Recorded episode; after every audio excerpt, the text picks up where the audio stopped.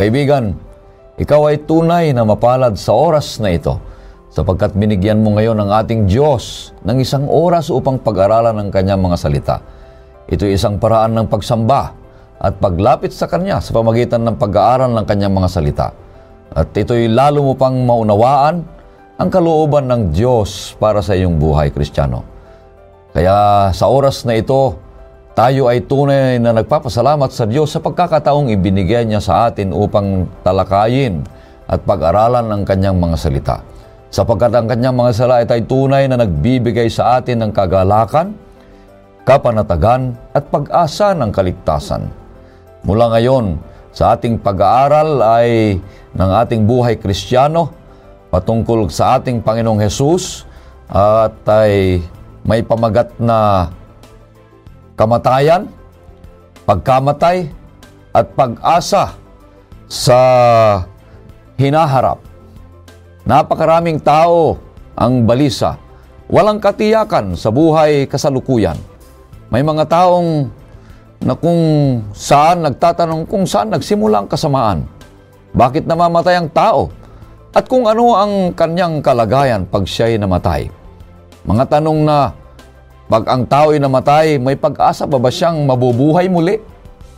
Alam ko kapatid, na marami kang mga katanungan, ngunit ang tanong na ito ay masasagot lamang ng ating Panginoong Diyos sa banal na kasulatan. At sa kanyang malapit na banating, patuloy tayo'y naglilingkod, gumagawa at mabuhay banal at matuwid sa kanyang harapan. At sa kanyang pagdating tayo ay iuwi, iuwi niya sa kanyang bayan sa langit na ating hinihintay. Kaya kapatid, salamat sa Diyos at narito ka upang lalo mo pang maunawaan ang kalooban ng Diyos para sa iyong buhay. Ito po ang iyong lingkod, Pastor Ray Urbi, bilang facilitator sa ating pag-aaral.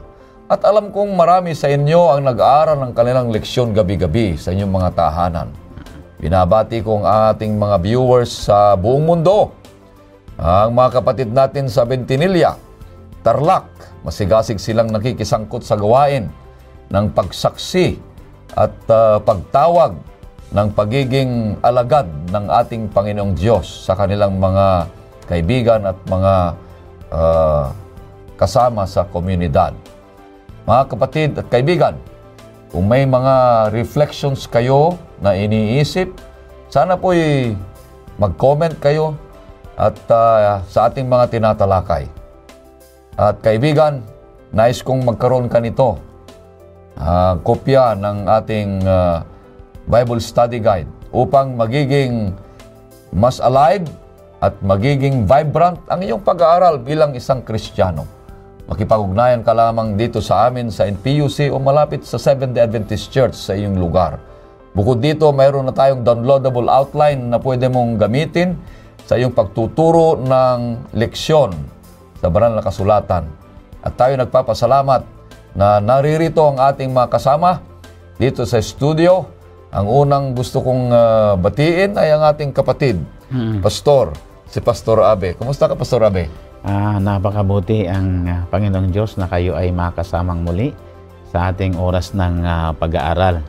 Hindi natin makalimutan na i-promote ang gawain ng Panginoon sa publishing department. Napaganda itong Health and Home Magazine. Ito ay uh, holistic ang approach at kung kayo ay nagnanais mag-subscribe ay tinatalakay dito ang tungkol pampamilya, pangangalaga sa ating mga anak, at uh, pagpapatibay ng relasyon at ugnayang uh, mag-asawa at marami pa tungkol sa kalusugan lalo na sa legal problem. Ito ay makakakuha kayo sa mga literature evangelist natin o kaya sa Adventist Book Center natin na malapit sa mga missions and conferences natin. Salamat, Pastor Abe. Mm-hmm. Kaibigan, si Pastor Nika ay hindi muna natin makakasama ngayon uh, at tayo'y lubos na nagpapasalamat sa kanyang mga panahon na ginugol sa ating pag-aaral na kanyang binahagi ang kanyang karunungan mula sa Diyos last quarter. Ngunit sorpresa na lamang ang kanyang pagdating at pagbabalik sa studio natin, kaibigan. Subaybayan mo lang, darating yan. Gayunpaman, sa oras na ito ay makakasama din natin ang bagong lalaki ng Diyos na siyang magbibigay sa atin ng summary mm. ng ating leksyon. Uh, isang matipunong lalaki na anak ng Panginoong Diyos, si Pastor Ian Felicitas. Siya ay kasalukuyang Dean of School of Theology sa Adventist University of the Philippines, Puting Kahoy, Silang Cavite. Siya ay may specialization sa systematic theology at uh, church history sa ating eskwelahan. Tayo nagpapasalamat sa kanya. Pastor uh, Ian. Thank you po. Uh, thank you for having me, Pastor Abe, Pastor Ray. At sa inyo pong lahat ay gusto ko pong dalhin sa inyo ang mainit na pagbati mula sa inyong university, ang the Adventist University of the Philippines. And warmest greetings from the College of Theology in which I am representing. Sana po kayo ay nasa maayos at masigla at malusog na kalalagyan. Salamat. Uh, ngayon ay nasa unang pag-aaral tayo ng ating fourth quarter ng leksyon na may temang kamatayan at pagkamatay ang ating pag-asa sa hinaharap. Bago tayo magpatuloy, nais kitang aniyahan kapatid, kaibigan sa mikling panalangin. Mahal naming Diyos sa manaming banal, kami po ay lubos na nagpapasalamat na ipinagkaloob niyo ang oras na ito upang talakayin ang inyong mga salita. Magsalita nawa kayo sa amin, Panginoong Diyos. Nawang karunungan ng langit ang aming maranasan at ipagkaloob niyo sa amin. Basbasan ang bawat sa amin at patawarin ninyo kami, Panginoong Diyos, sa aming mga kasalanan. Ganon din ang pagpapatawad namin sa mga nagkasala sa amin. Ito hiling namin sa pala ni Jesus. Amen. Ang pamagat ng ating unang paksa ay rebellion sa isang sakdal na sansinukob. At ang talatang sa uluhin ay matatagpuan sa Isayas 14 verse 12. Ito ang sabi, Ano't nahulog ka mula sa langit o tala ng umaga, anak ng umaga, paanong ikaw ay lumagpak sa lupa, ikaw na siyang nagpabagsak sa mga bansa. Mm-hmm. Pastor Ian, pakibahagi mo sa amin ang kabuuan ng aming leksyon. Maganda, maganda pong uh, leksyon natin sa buong quarter nito. Kung papansin niyo mga kapatid, ang ating bagong quarterly ngayon ay kinakapalooban ng mga ilang bagay. Pero bago po natin tuunan ang unang uh, lesson natin, bigyan po natin ng maikling background ang kabuuan ng ating quarterly sa buong trimestering ito. Ito po ay nauukol sa pag-aaral ng kamatayan ng uh, isang taong who is on death and uh, who's dying and the hope of the future. Sa madalit salita mga kapatid, kung maunawaan natin at kailangan natin lubusang maintindihan ng mga bagay na ito, kailangan po nating magsimula sa banal na kasulatan. Mm. Ano bang sinasabi ng banal na kasulatan tungkol sa mga bagay na ito? Pero mga kaibigan, alam nyo, pag pinag-usapan po natin ang kamatayan, pag pinag-usapan po natin ang mga bagay na nagaganap tulad nitong pandemya na patuloy pa rin po nating naranasan. Marami po tayong mga mahal sa buhay na nagpahinga at pinahintulot ng Diyos na sila'y pansamantalang matulog at magkaroon ng pag-asang marami ng buhay na walang hanggan. Mm. Tingnan po natin muna, Pastor Ray, Pastor Abe, na ang ating leksyon mga kapatid ay upang maunawaan natin ang isang batayan o foundational truth ay ito ay halaw sa banal na kasulatan. Mm. Kaya nga pag-uusapan natin, ang unang leksyon na pag-uusapan natin ay ito po ay ang great controversy. Mm-hmm. Bakit great controversy, Pastor Ray, Pastor Abe, at mga kapatid? O ang malaking tunggalian? Mm-hmm. Dahil ang mga doktrina po na makikita nyo nakalahad sa Biblia, ito po ay nakaangkla sa isang connecting or there are intertwining truths that bind this. And one of the biblical doctrine that bases and holds these doctrines together ay ang doktrina ng malaking tunggalian or mm. the great controversy motif. Dahil ang doktrina ng Iglesia Adventista del Septimo Dia ay nakasentro sa ating Panginoong Hesu Kristo at sa Biblia at ang foundation nito, ang undergirding principles or backdrop nito ay ang great controversy. Kaya nga dapat natin maunawaan kung saan nagsimula ang kasalanan, ang kasamaan, at ang kamatayan. Ito ay napakahalaga. Pero pag pinag-usapan po natin yung theodicy, ika nga, ito po ay ang origin of evil or ang pagsimula ng kasalanan. Kaya nga, para maunawaan natin yung sinasabi na theodicy of evil, we must understand who God is. Isa pong talata ang dapat po nating bigyan pansin para maunawaan natin kung sino ang Diyos. Pastor Ray, pwede niyo po bang ipaglingkod sa ating mga kapatid ang talata mula sa unang Juan, Kapitulo 4, versikulo 7 at 8. Ito po ay mahalaga upang maunawaan natin kung sino ang Diyos at kung paano natin mauunawaan ang Diyos na ito sa mga nararanasan natin at kahit sa gitna ng kasamaan at ng kamatayan. Ito pong sabi sa una Juan 4 versikulo 7, Mga minamahal, mga ibigan tayo sa isa't isa, sapagkat ang pag-ibig ay sa Diyos, at ang bawat umiibig ay ipinanganak ng Diyos at nakakakilala sa Diyos. So, nakita po natin dito mga kapatid that there is one foundational truth to who God is. God is a God of love. Hence, kung maunawaan po natin itong isang rebelyon na nagsimula, makikita natin na ang rebelyong ito at ang kasamaan ay imposibleng magsimula sa Diyos.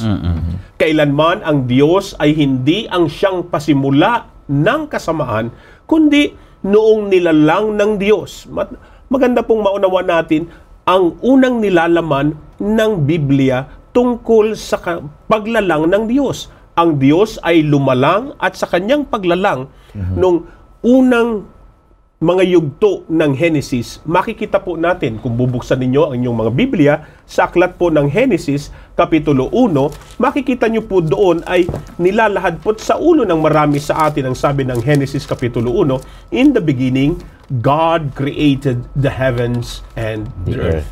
Susi po dito sa talang ito kung sino ang Diyos. Ang Diyos ay isang manlalalang. Ang Diyos ay siyang pinamula, ah, simula ng mga, ng mga bagay na ito. Kaya nga, when He created things, it was out of nothing.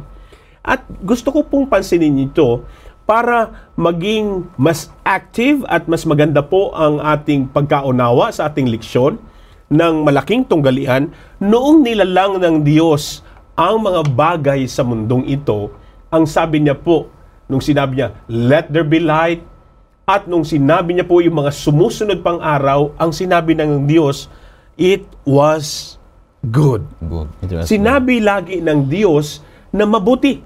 Kaya nga, nung huli ng kanyang paggawa, ang sinabi niya ngayon ay it was very good.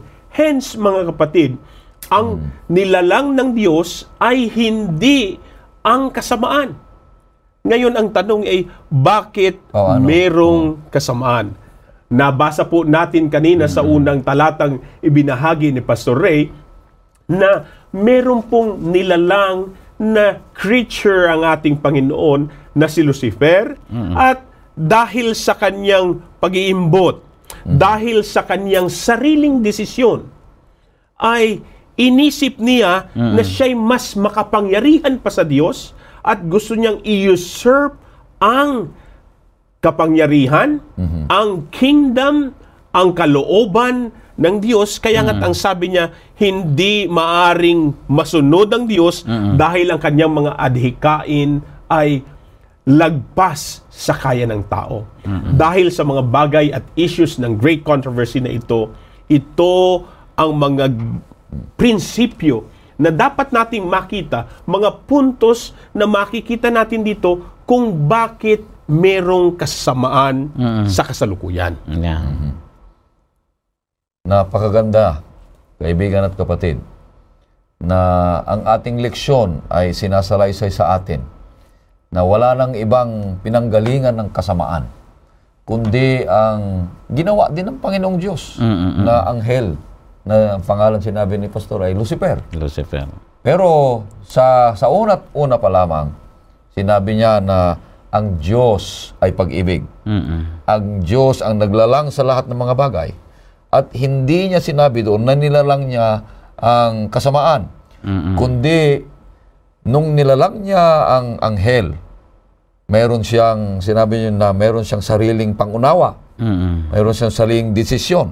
Mm-mm. At dahil mayroon siyang sariling pangunawa, mayroon siyang kalayaang magdesisyon, ay kanyang dinesisyonan na gusto niyang magiging mas mataas, sabi mo, mas mataas sa Diyos, at gusto niyang magiging Diyos na sambahin ng mga tao. Yeah. O kaya pagluhuran ng mga nilalang sa langit. Ganun pa man ay, sabi dito, ay nahulog ka mula sa langit. Ibig sabihin, nagkaroon ng ah, bakbakan sa langit. Kaya nga po, Oo. uh, Pastor uh, Abe, Pastor Ray, mapapansin nyo mga ginigiliw na taga-subaybay, ang origin ng evil or of sin is, sabi nga po ng may akda ng ating leksyon na si Alberto Tim is one of the enigmas of theology. Ah. Ibig sabihin mga kapatid, hindi ibig sabihin na ito'y hindi natin maunawaan o maaarok ng kaalaman ng tao, pero mahirap ikangan ipaliwanag pero maaring maintindihan. Kaya nga ang sabi ng uh, ikalawang uh, Thessalonica kapitulo 2, ang talata po ay 7, ito Siyete. ay ang ang mysteries of oh, iniquity. mystery. So what we we see is though it is a mystery, but yet with the revealed word of God, we can understand kung bakit may kasalanan, bakit tayo nakakaranas ng mga kahirapan, bakit din may kamatayan. Mm-mm. Kung ito'y misteryoso, ang paglabas ng evil o kaya kasamaan Mm-mm. sa langit ay eh, mahirap nating maunawaan. Yeah. Kung unawain pa natin ay magkakaroon na tayo ng rason para i- ipataas o kaya, oh, ganun pala ang ibig sabihin. So, ibig sabihin, ma-justify natin lahat ng mga ginagawa natin masasama sa, sa ating buhay o kaya doon sa langit na bayan. Kaya tayo'y lubos na nakakaunawa na hindi na dapat nating arukin pa, sabi ni Pastor, kung anong ibig sabihin ay misteryoso nga. So, Pero ang ang isang napakaganda dito, Pastor Ray, ang ang Biblia mga kapatid, mga ginigiliw na taga-subaybay ay puno ng talata Oo. at mga nilalaman Tama. na makakatulong sa atin upang maunawaan ang mga dahilan at Oo. kung bakit ito. Pero alam niyo mga kapatid, meron pong isang paraan na ginagamit ang tao na para maintindihan ang kasamaan. Ito po yung tinatawag nating filosofiya. Ang pananaw na ito ay hindi po halaw sa Biblia, kundi sa mga kaisipan at sabi nga po sa wikang Cebuano is sa mga panghuna-huna sa mga tao. So, itong bagay na ito ay hindi siya kaayon ng Biblia at maraming mga pilosopo o philosophers that have stated that strange origin and theories about the origin of evil and of what's happening right now. Pero ang hindi po nila uh, ma-explain ay kung papaano ito magkakaroon ng kasagutan. Amen. It's the future hope. Ito po yung nilalaman ng Biblia at sa buong quarter natin, ito ang isang napakagandang inaasam-asam natin, nakapulutan natin ng aral at maging kapayapaan at pag-asa ng ating mga taga-subaybay at tayong mga Kristiyano. Ayan. Maraming salamat mga kapatid, kaibigan. At uh, naasasang-ayon sa atin na ang pinagmulan ng kasalanan o kaya pinagmulan ng kasamaan ay nagmula hindi sa Diyos, kundi nagmula doon sa desisyon ng isang nilalang na si Lucifer, mga kaibigan at kapatid. At uh, huwag tayong mag-alala, ang Panginoong Diyos ay nakakaalam at alam niya kung anong gagawin niya Yeah. para sa kanyang mga nilalang. Lalong-lalo na tayo magtiwala sa Panginoon. Pastor Abe, Yeah. alam kong handa ka na rin dyan. Kung ano Napakaganda ang discussion natin, ano, kay, uh, Doc nito may interaction tayo mamaya. So, uh, ang, ang origin of sin ay yun ay sinabi niya kanina ni Doc Ian na mystery of uh, Iniquity. uh, iniquity. At meron pang binabanggit dito sa 1 Timothy chapter 16, ay chapter 3, verse 16 ay mystery of godliness. So, um, ang bagay na ito ay uh, talagang hindi natin masukat ano yung kung ano ang pinagmulan pero ang kadahilanan diyan ay na-misuse yung paggamit ng kalayaan ni Lucifer. At gayon din si Adan at saka si Eva. So, titignan natin dito na si Lucifer ay isang nilalang na mapagmataas, mapagmalaki. At nabanggit kanina na gusto niyang agawin ang kaharian ng Diyos. Hindi siya nakontento sa bagay na meron siya. Ngayon, ah, tatalakayin ko dito yung tatlong letter C, my friend. Ano? yung choice, ano? Yung choice. Ah, yung choice ay napakahalaga yan. Pero kapag yan ay na-misuse natin, kagaya nabanggit ko kanina, ay ito ay ah, dumarating sa isang pagkakataon na pagsisisihan natin. Pero si Lucifer din kailanman din nagsisi yan eh. Patuloy na ginawa niya yung gusto niya. At gusto kong establish natin na ang Diyos ay nabanggit kanina na Diyos ay pag-ibig. At dahil sa pag-ibig na yon ay nandun yung boundary na ibinigay ng Diyos.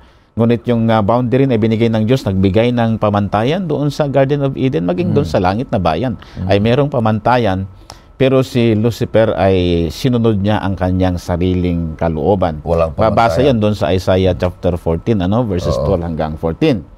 At dito ang ating Panginoon, ang Diyos natin, isinayar niya ang kanyang ah, karunungan at ang kanyang kakayanan sa lahat ng mga created beings and even angels in heaven. At mapapansin natin na maging si Adan at saka si Eva ay malayang nakakausap ang ating Panginoon. Pagkatapos ng pagkakasala, nandoon yung yung first uh, proclamation of the gospel doon sa Genesis chapter 3 verse uh, 15, yung proto-evangelion, nandoon yung seed of truth na pagdating ng panahon, ang ana ang Messiah ay siyang magliligtas sa buong sangkatauhan. Ngayon, titignan natin yung pagbagsak ni Lucifer sa Ezekiel chapter 28 verse 15. And by the way, ang book of Ezekiel, my friend, in a broader sense, makikita natin dito yung cosmic realities ano. Bakit ginamit niya ang ah, ang Tyre? And by the way, yung Tyre naman Tyre, dito yung ano, bakit gina- ginamit niya ang Tyre? Ito ay yung ancient na Phoenician na city na kung saan ang lugar na ito, ang kingdom na ito ay kiniklaim nila na sila ay Diyos. Siya ay Diyos yung nagahari. Ngayon, inilarawan din, ikinonect ng ating Panginoon ang ah, city of Tyre sa kabila ng kayamanan, kapangyarihan, katanyagan, ay inilarawan na kagaya siya ni Lucifer. Kaya mapansin natin sa Ezekiel chapter 28 verses 12 to 19, ah, dito din nilalarawan na si Lucifer ay isang sakdal na nilalang. Okay? Na merong kakayanan na magpasya ng mabuti at masama. At dahil dito, nag- nabanggit ko kanina na misuse niya yung ah, paggamit niya ng free will ni Lucifer hanggang Tama hindi niya ma-express yung dapat na pagpapasalamat sa kabutihan ng Diyos na ginawa niya sa kanyang buhay. Then pagkatapos nito, nalag, nalagpak siya o nalugmok dito sa sanlibutan, natalo siya doon sa langit, nalaglag sa sanlibutan, na idamay ang ating mga magulang si Adan at saka si Eva na ito ang nagdala ng tinatawag na pagkakasala, kasamaan at kamatayan. Okay? So yon yung ah, yung paggamit ng ah, freedom of choice ay na misuse. Ngayon ay merong challenge. Babasa natin doon sa Isaiah 14 verses 12 to 15. Tignan nga natin yung challenge na nangyari dito. Isaiah. Isaiah chapter 14 verses 12 to 14. Ganito ang binabanggit. Ano't nahulog ka mula sa langit o tala sa umaga, anak ng umaga. Ito yung description kay Lucifer. Lucifer. Paanong ikaw ay lumagpak sa lupa, ikaw na siyang nagpabagsak sa mga bansa. Sinabi mo sa iyong puso, ako'y aakyat sa langit. Sa itaas ng mga bituin ng Diyos, aking itatatag ang aking trono sa itaas, at ako'y uupo sa bundok na pinagtitipunan sa malayong hilaga. Ako'y aakyat sa itaas ng mga kaitaasan ng mga ulap. Gagawin ko ang aking sarili na gaya ng kataas-taasan. Ito ay talagang pagmamalabis ano sa kapangyarihang ipinagkatiwala sa kanya ng ating Panginoon. Well, kung uh, titignan natin ang lesson natin, Dr. Ayan, ay mapapansin natin na may dalawang team dito. Uh, ang Diyos, uh, ang kanyang kaharian, nagre-represent ang kaharian ng Salem, yan, nare-represent yan, yung Mount Zion, yung Old Jerusalem at New Jerusalem. Mm-hmm. Dito naman ay makikita natin yung pangalawang tema na ang demonyo ay kaharan niya ang Babel at ang Babylonia. Oh. So, parating yan, nagkokonek yan sa Biblia, sa Old and New Testament. Lalaban. Yung bagong kingdom, yung bagong Jerusalem, ito yung kingdom ng ating Panginoon. Ang kingdom naman ng demonyo ay ang kingdom of Babel. Hmm. So, matagal nang nawala ang Babylonia, pero mababanggit pa rin yan sa Book of Revelation. So ang mga ito, ito yung mga challenge na nangyayari ngayon. Saan ka ba papanig? Sa demonyo o sa Diyos? Sa kingdom of Babylon or kingdom of God? Mm. So ito ay bangayan o hidwaan ng mga karian na pinangungunahan ng ating Panginoon at pinangungunahan ng demonyo pansamantala dito sa sanlibutan. Mm. Ngayon, kaya ang ang ang bayan ng Diyos sa Revelation 18 verse 4 tinatawagan niya ang ang remnant people na umalis mula sa Babylonia patungo doon sa panibagong kaharian na itinatatag ng Panginoon, ang bagong Zion, ang bagong Jerusalem. Ngayon, ang uh, Babylon, ito ay simbolo ng pagmamataas at aroganteng pag-uugali ng demonyo. While uh, si Lucifer, ang kingdom of fire, ang Babylon, ay naging simbolo ng Luciferian kingdom. kingdom. Ngayon, dito nagpasimula na yung tinatawag na sa letter C na last, yung controversy. Controversy. Okay, nandoon yung choice, challenge, and controversy. So, ang controversy, nagpasimula doon sa langit na bayan between Christ and Satan. Okay, nagkaroon ng pagkaroon ng pag, pagdidigma doon sa langit. Pero natapos ito sa cross ng Kalbaryo. Amen. Amen. Doon tinapos ng ating Panginoon ang kontrobersiya at binigyan niya ng hangganan ang paghari-harian ng demonyo. Pero ito ay nag, magpapatuloy hanggang sa pagbabalik ng ating Panginoon. Mm. Yun na yung finality. Pag nandito na ang Panginoon, wala na. Buburahin na niya ang kasaysayan mm-hmm. ng kanyang kaaway. So, si Lucifer na inilarawan ng Book of Apocalypse na siya ay yung dragon, siya yung matandang ahas, siya yung demonyo, siya yung satanas, siya yung umaakusa sa mga kapatid natin. Mm. Nilarawan niyan ng, uh, ng Revelation na 12 verse 9 and 10. At dito naman si Kristo ay inilalarawan na siya ay si Michael na binabanggit sa Book of Daniel na sino ang ihahalin tulad natin sa Panginoon. Archangel. Sino ang katulad ng Panginoon. Mm. So uh, napansin natin ang uh, pag uh, pag uh, pag uh, pinagmulan ng kasalanan ni Lucifer ay dahil nasumpungan sa kanyang puso ang kasamaan. Okay?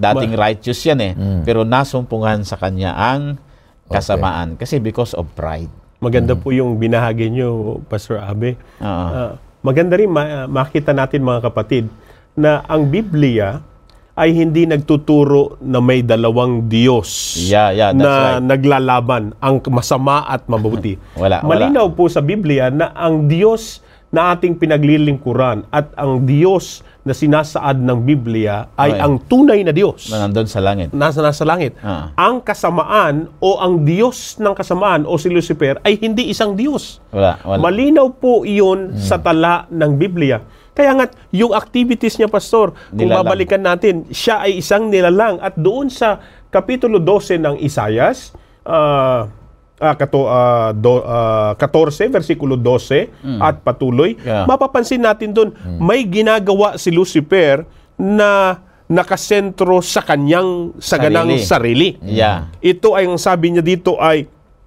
ako ay aangat. Uh-huh. Di ba? Ako ay aangat. Ako ay siyang aakyat sa iyong trono. Yeah, yeah. Ako ay siyang mauupo sa iyong trono. Sa trono. At ako din ang siyang mamamalakad. Yeah, so, ibig yeah, sabihin, ipinapakita dito ng kaaway mga kapatid na ang kanyang desisyon Mm-mm. ay lubhang taliwas Uh-oh. o hindi kaayon ng kalooban ng, ng Diyos. Panginoon. That's right. Ang ang Diyos ay Diyos ng pag-ibig. Oo. Kailanman ang Diyos ay hindi Diyos ng kasamaan.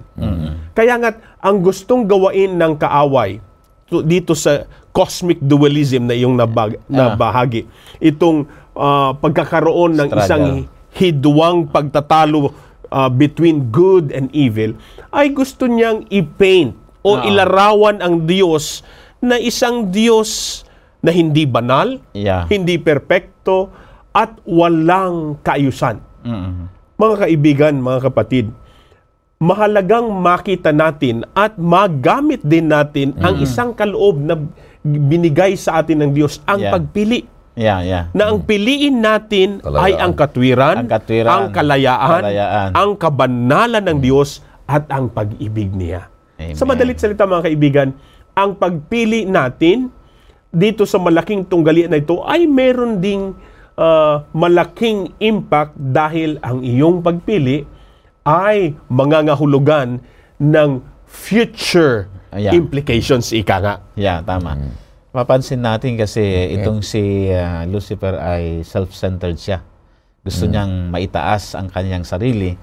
Ni tinignan ko yung paggamit niya doon sa Ezekiel, sa Isaiah chapter 14 verses 13 to 14 na nakagamit siya ng ah, limang letter I. Pero sa English makikita mo sa Tagalog hindi tatlo lang sa Tagalog eh. Sa English sabi niya I will ascend to heavens, ginamit niya 'yon. I will raise my throne above. I will sit and enthroned on the utmost height. I will ascend abo- uh, above the tops of the clouds and I will uh, I will make myself like the most high. Pero ang napansin ko dito, si Kristo na ipanganak ano sa isang munting tahanan, sa isang sabsaban. Sa pamamagitan ng pagpapakumbaba ni Kristo, natalo niya ang pagmamataas ng demonyo. demonyo. Yun yung lesson na nakikita ko dito. So, kung nandoon yung total obedience natin sa Panginoon, pagpapasakop, ah, damhin natin ng maayos ang ah, panawagan ng banal na espiritu sa ating pong buhay, mawawala naman sa atin yung pride na kagaya ni Lucifer. Yun ang dahilan ng pagkakasala. Ayaw nating sumunod sa palatuntunan ng ating Panginoon. Ayaw nating magpasakop sa kanyang kagandahang loob. Ayaw natin talagang lubusang damhin ang kanyang labis na pagmamahal na naipakita ito doon sa krus ng Kalbaryo upang sinuman sa mga taong maniniwala sa kanya ay hindi na mapapahamak kundi magkakaroon ng buhay na walang hanggang. Kaya ah, ang pagmamataas ay hindi magandang inuugali ng isang nilalang na kagaya natin. Nandun sana yung mapagpapasalamat, ano? Nandoon yung mapagpasakop, nandoon yung mapagpatawad din pag mayroong nagkasala sa atin. Kasi ang likas ng Panginoon ay dapat makita, mag-reflect sa ating pong buhay. Ah, pagkaganda. Kaibigan at kapatid, na ang leksyon ay may tatlong punto pa dito ni Pastor Abe. Oo. Ah, tatlong C, yung choice. Ibig sabihin, meron tayong sariling kalayaan na pumili. Mm-mm. Ah, totoong nilalang tayo ng Diyos. Sa kanyang pagmamahal ay binigyan tayo ng kalayaang mamili. Hindi na pagmamahal pag wala ng kalayaan. Oo. Pero ang kalayaang ibinigay sa atin ng Panginoon Diyos, Pastor Rian, ay may limitasyon. Sabi mo, may may boundary. Oo. Oo. Kasi kung lumampas ka doon sa boundary o kaya limitasyon ng kalayaan ibinigay ng Panginoon, hindi ka na masaya. Oh, yeah, that's right. Masisira ka na. Oo. Kaya nga doon sa Hardin ng Eden, eh, sabi ng Panginoon, eh, oh, ito lahat ng mga prutas dyan ay bunga ng kahoy, may pwede mong kainin. Yeah. Maliban ng isa. So, ibig sabihin, may yung kalayaan ay meron ka rin pa rin, ano, Oo. ah, limitasyon. Oo. At sundin mo yung sinasabi ng Panginoon Diyos, ay yung kalayaan na. Oo. Pero pipiliin mo pa rin yan. Yung kanyang ano. Tapos ah, may challenge. Nagkaroon ng ah, Ah, ni, ni- si Satanas ay gusto niyang i-challenge o kaya hamunin ang ah, kapangyarihan. kapangyarihan ng Panginoong Diyos. Ito ang tandaan mo, kapatid. Ang Diyos ay eternal. Kagaya ng noong unang panahon na noong last quarter na sinasabi natin. Mm. Pero ang kaaway si Satanas ay hindi siya eternal. Yeah. Ang evil na sinasabi ni pastor na kasamaan ay hindi sila nagsabay na nagkaroon. Nung Ayun. nagkaroon ng Diyos, Walang kasama. Wala pang kasamaan yan. Wala. Pero dahil sa pag-ibig sinabi mo, dahil sa kalayaan na sinabi mo nating pinagulo, doon nag-umpisa ang kasamaan. Yeah. Ah. pinili ng tao. pinili Ayun, ng- Pastor. Pinili, Pinili ng ng, tao. ng- Hi- hi- yung nilalang. Ah, linawin natin, Pastor. Oo. Ah, dahil meron pong pagpili, hindi dahil sa pagpili, dahil nagkaroon ng kasalanan. Ah. Hindi, hindi. ang ang tao o ang mga nilalang ng Diyos ay free moral agents. Ah, ah. Kaya nga si Lucifer bilang nilalang din ng Diyos ay malayang nakapili. Ibig sabihin mga kapatid, May free will. ito lamang ay nagtuturo kung sino ang Diyos. Ang Diyos ay tunay na bukal ng kabanalan Oo. at ng pag-ibig. Kung si Lucifer ay hindi niya pinagkalooban ito at sinabi niya, Lucifer, ito ang magagawain mo. Ah. Ito, this will paint a different picture of who God is. Kaya nga, pansinin niyo yun, nasabi po ni Pastor Ray kanina na evil will is not co-eternal. Mahal, mahalaga pong makita natin to mga kapatid. Sa great controversy o yung sinasabi po nating ah, malaking Tunggalian. Tunggalian. Okay? Itong cosmic dualism and contrast na nakikita natin mga, ngayon mga kapatid between good and evil. May panahon na ipinahintulot ng Diyos ang kasamaan at kasalanan. Kaya nga't ito'y lubhang nakita noong bumagsak si Eva at si Adan sa pagkakasala. Mm-mm. Ah, ito rin po ay inaddress ng ating Panginoon sa kanyang pagkamatay, yung nabanggit niyo po kanina, doon sa krus ng Kalbaryo. And the cross of Christ is integral sa doktrina ng Kristano at ng Iglesia Adventista. This points to how God won in this great controversy. Pero alam niyo mga kapatid, ang isa pong bahagi nito ay ang ginagawa ng ating Panginoon doon sa langit bilang isang saserdote natin. Yeah. Kaya nga sa muling pagbabalik niya, he's also addressing the sin problem. Kaya nga kung papansin ninyo mga kapatid, ah, si Pastor Abi po ay ang director po ng ah, ating Spirit of Prophecy and Ah. Publishing Ministries. Sa ah, Spirit of Prophecy books, when you look at the Conflict of the Ages series, series. it started with God is love. Yeah, that's right. Then it ends with the address Yeah. of sin, sinners, and Satan no more. Oo. And it closes with the same thought that God is love. Yeah. Tunay mga kaibigan na hindi panghabang buhay o pangwalang hanggan Oo. ang kasamaan. Ito ay magkakaroon ng pagkatapos. Katapusan. Yeah. May Ng hanggan. katapusan. May hangganan. May hangganan. Hindi to forever. Oo. ang forever ay ang pag-ibig Ng ng Diyos. Yeah. Walang iba. Yeah. Kaya ang problema po is maraming policy, uh, philosophies ngayon ang naglalahad ng mga maling kaisipan. Oo. Kaya nga ang sabi din po ng mga naririnig natin ngayon sa mga kabataan, walang forever. Ito po ay mga philosophical thinking na dinidistort niya po ang kaisipan na merong, Ah. merong mga forever. bagay na may mga panghangganan tulad ng buhay na walang hanggan, pag-ibig ng Diyos, Yeah. at ang Diyos mismo. Yeah. At tayo din bilang mga tao ay makakaranas ng forever. Yeah, that's right. Ito lamang ay sa ating Panginoon. Kaya nga ang pagpili natin kung sino siya ay mahalaga. Ang pananagumpay niya, Pastor Abe, Ah. Pastor Ray, ay mahalaga.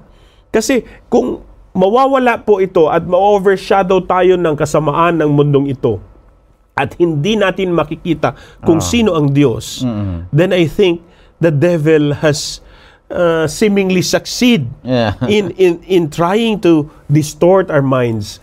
Pero alam niyo po, meron pong glimpses ng pag-asa, ng pag-ibig, halaw mula sa salita ng Diyos. Napakasarap damhin. Maraming salamat.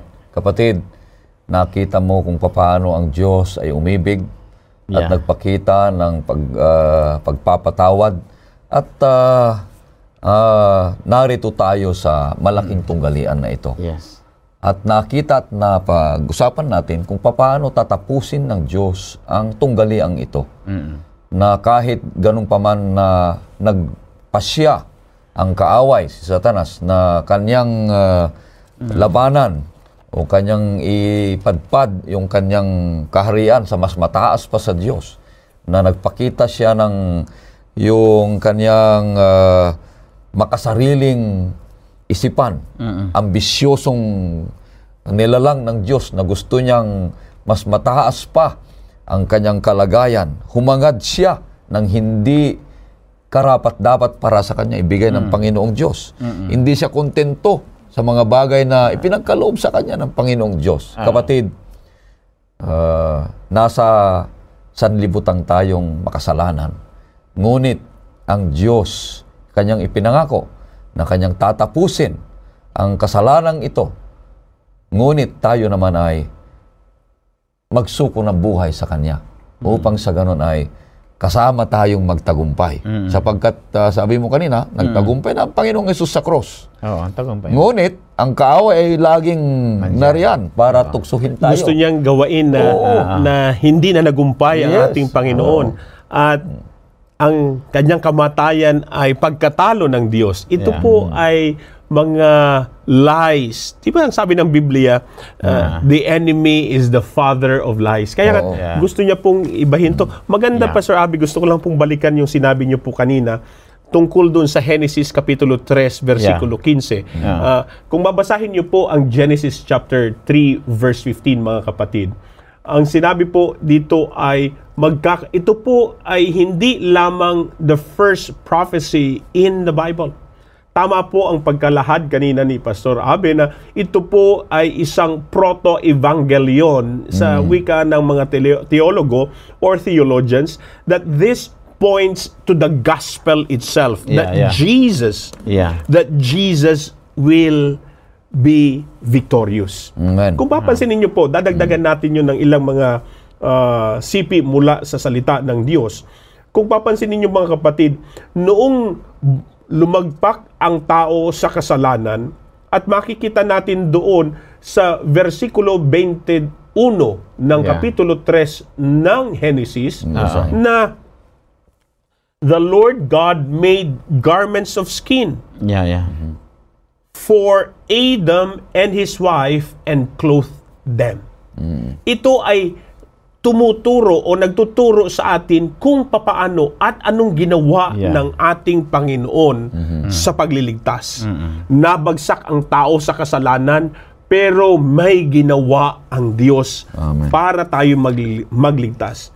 Ang tao ay sinikap niyang matakpan ang kanyang kahubadan ng ng mga fig leaves. Yeah.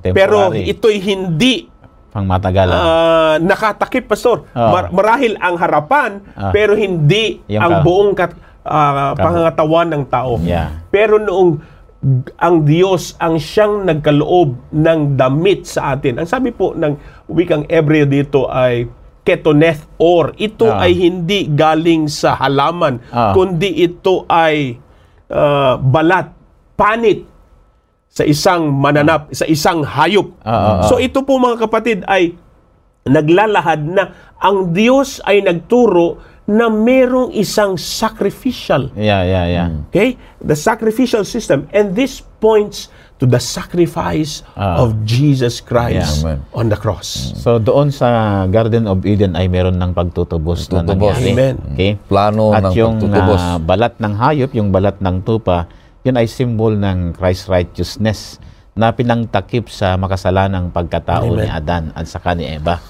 Ang So- isa pa, Pastor, ah, maganda po at napakaganda ng ating leksyon. Kung papansin niyo mga kapatid, sinabi din po ng ating kasama ni Pastor ah, Abe ay ang ating Panginoong Hesus Kristo ang nakikipagbaka at ito'y nakita natin Yeah. sa Daniel. Sa Daniel. Alam niyo po, ang, ang Daniel, uh, the book of Daniel is an apocalyptic book. And when Jesus uses the name Michael, ang ibig sabihin nito mga kapatid, that Jesus is at war. Mm-mm. That means that when when you look at Gen- uh, Daniel chapter 12 verse 1, Daniel, uh, Michael stood. Stood up. Ah. That means the one who is victorious, ang siyang na nagumpay ay si Mikael. Ka. Si si Michael na pointing to who Jesus Christ is, Yeah. who is at war. Yeah. Kaya nga puno ang Biblia maging ang loob ng Daniel, ng Revelation at the Bible is replete that God will eh, sorry, that God is victorious and we can be victorious only through Jesus Jesus, Christ. Christ, our Savior. Amen. Napakaganda, kapatid, ang ating pag-aaral. At ah, sa mga huling mga minuto ay meron akong gustong tanong na sagutin. Ang ating mga panelist ay, oo, nariyan na ang Diyos ay nagmamahal. Ang Diyos ay nagplano sa lahat. Kita ng Diyos ang mangyayari sa mga kinabukasan. Sa mga nangi, na- nakaraan, sa mga ngayon, kasalukuyan at mga nakaraan, mga mangyayari pa sa kinabukasan. At ah, itong kaaway na ito na laging ah, kumukontra sa Panginoong Diyos ay nagkasala nga. Mm-mm. Bakit niya hindi pa pinatay sa sa panahong yun? Eh, para matapos na at wala nang kasalanan pa sa langit na mga anghel. Pero pwede- pinayaan pa ng Panginoon na gumawa siya ng ah, mga Pagtutukso. kasinungalingan, pagtutukso sa Oo, mga kaya. anghel hanggat napakarami pa ang ah, mga napasama kay kay Lucifer para Kung labanan ang- natin, Pastor, ang pwede rin sabihin sa langit. natin bakit hindi lang in-snap na ng Ah, Diyos sa oo, kanyang oo. Mawala ang na. mga fingers niya Oo, at yun mawala ng gustong- kaway. Na. Gustong oo. malaman ng mga kapatid natin. Sa pag-aaral natin, partner Icon, hindi kasi naintindihan ng uh, mga nilalang ng Diyos kung ano bang ibig sabihin ng kasalanan. Ngayon, kung uh, pinatay ka agad ng Diyos si Lucifer nung panahon na yon at di naintindihan ng mga nilalang ang pagkakasala, sasabihin nila na totoo, totoo pala na ang Diyos ay injustice. Hindi siya, wala sa kanya ang habag. Kasi merong issue yan da- sa great controversy between uh, justice and mercy, di ba? Kasi doon sa Old Testament, ang ang issue ng demonyo ay ah, ang Diyos ay walang habag. Ano? Walang habag ang Diyos at ang kanyang hustisya ay hindi patas. Yun yung issue sa great controversy. Pero doon sa New Testament ay ah, ah, binaliktad ng demonyo yon kung nagbabasa ka ng great controversy ang sabi ng demonyo ay masyadong mahabagin ang Panginoon at hinawa- winawalang halaga niya ang hustisya. Parang ganun ba? So yung prosesong yon hindi gagawin ng Panginoon sapagkat gusto niyang ipaunawa kung ano ang ibig sabihin ng kasalanan at gaano kabigat ang kasalanan na kinakailangang mamatay si Kristo para dito.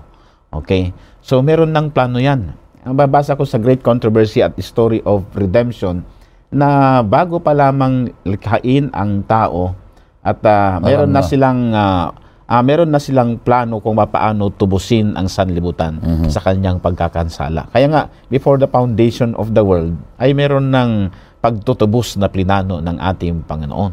Oh, so, ah, alam yan ng Panginoon. Kaya lang gusto niyang ipaunawa sa mga tao gaano kabigat ang kasalanan na ginawa ni Lucifer at nang gayon din ng tao. Ibig sabihin, kaya hindi pinatay ng Diyos agad. O sabi mo, isnap si Lucifer para ipakita, ipaalam, ipadama ang pag-ibig ng Diyos sa mga nilalang Oo. na ang mga akusasyon ni Satanas at kanyang mga anghel na napasama ay hindi totoo Oo. na ang Diyos ay ah, tyrant. Gusto niya kasing sirain Kundi na ang ang Diyos, Diyos ay, ay Diyos ay totoong pag-ibig pag-ibig. eh. Oh, gusto niyang sirain yun. At uh, ipapakilala ng Panginoong Diyos na ang Diyos ay pag-ibig na lahat ng mga sumusunod sa Kanya ay merong merong kalayaang mamili at hindi sila sasamba sa Kanya na may takot, Oo, oo, oo. Kaya, may fear. kaya nga, Pastor takot. eh, Ray, Oo. Pastor Abe, mga uh, ginigiliw na Oo. Pastor, taga-subaybay. Anong takeaway mo ang, dyan? ang makikita natin dito is sin has been understood in its Yeah. full re- realization Ah. when Jesus Christ Died, died, on the, cross. That's right. Yun. Doon po natin makikita kung anong gravity ng kasalanan. That it took a God-man, God who incarnated himself into human form to die on the cross Yeah.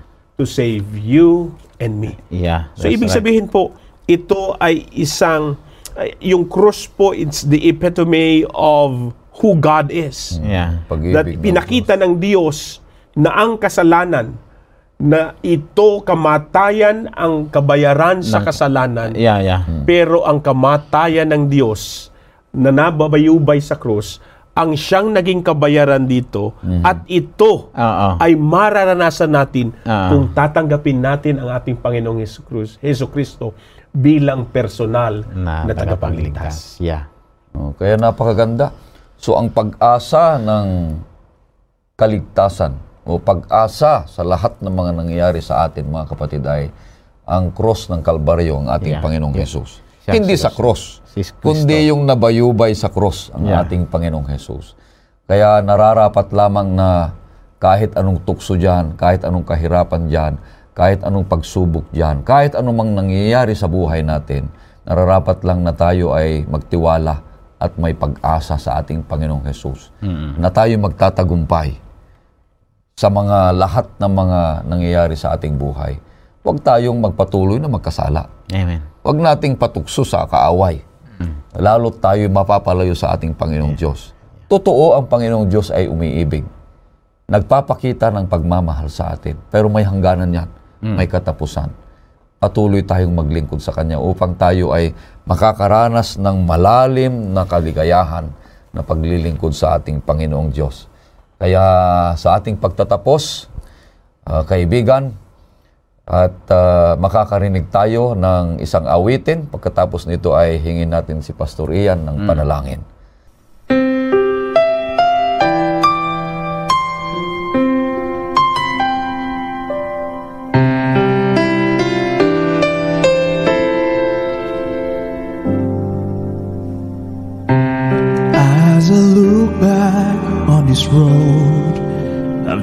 I've I see so many times He carried me through.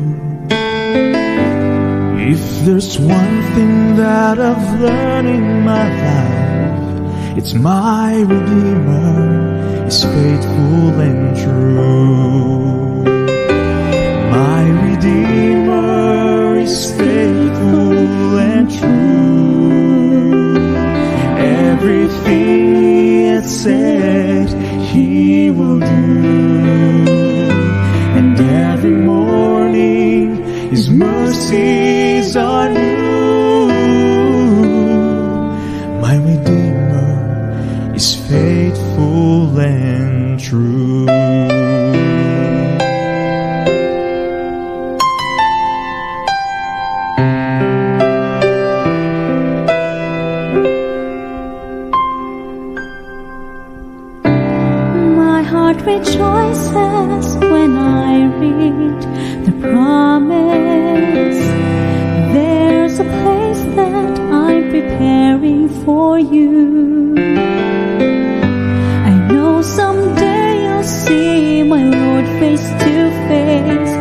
My Redeemer is faithful and true. My Redeemer is faithful and true. Everything it said He will do. And every morning His mercies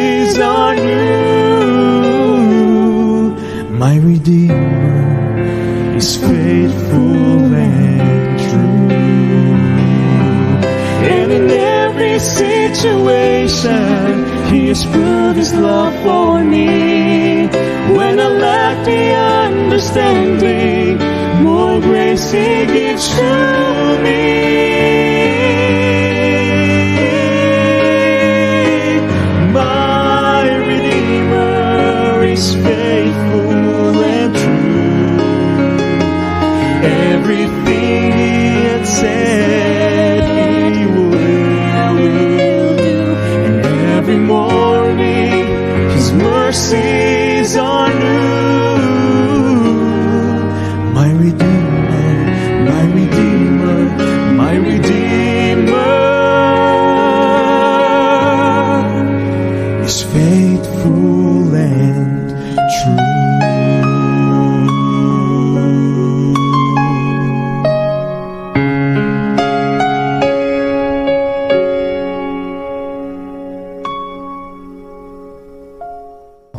Pastor Ian, tayo manalangin.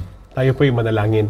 Amang banal Diyos na dakila sa lahat, may-ari ng aming buhay, Diyos na buhay, aming manunubos. Salamat Panginoon na sa oras na aming ginugol upang pag-aralan ang aming leksyon, ang gabay sa pag-aaral ng Biblia, sa unang Sabbath or week na ito ng lesson sa aming bagong quarterly, kayo po ay nangusap sa bawat isa sa amin. Panginoon, maaari po ba? Patuloy niyo pong ihayag ang inyong kalooban. Patuloy niyo pong ipakita sa amin na kayo'y isang Diyos na buhay, Diyos ng pag-ibig, at Diyos ng pagliligtas. Maraming salamat po sa inyong pangako na kami may kaligtasan kung kami magpapasakop sa inyo. Mm, yes. Pagpalain po ang aming programa at ang mga nakinig at mga nanood at gayon din sampu na po ng kanilang mga pamilya. Ang kapurihan at ang pagbabalik ng glory and honor ay mapa sa inyo lamang. Ito po ang aming dalangin sa matamis at dakilang pangalan ni Jesus. Amen. Kaibigan, patuloy na ako'y nag-aanyaya na patuloy kang susubaybay sa ating programang Oras ng Pag-aaral upang lalong pang maunawaan at mapatibay ang inyong relasyon sa ating Panginoong Hesus. Maraming salamat po, mahal ka namin.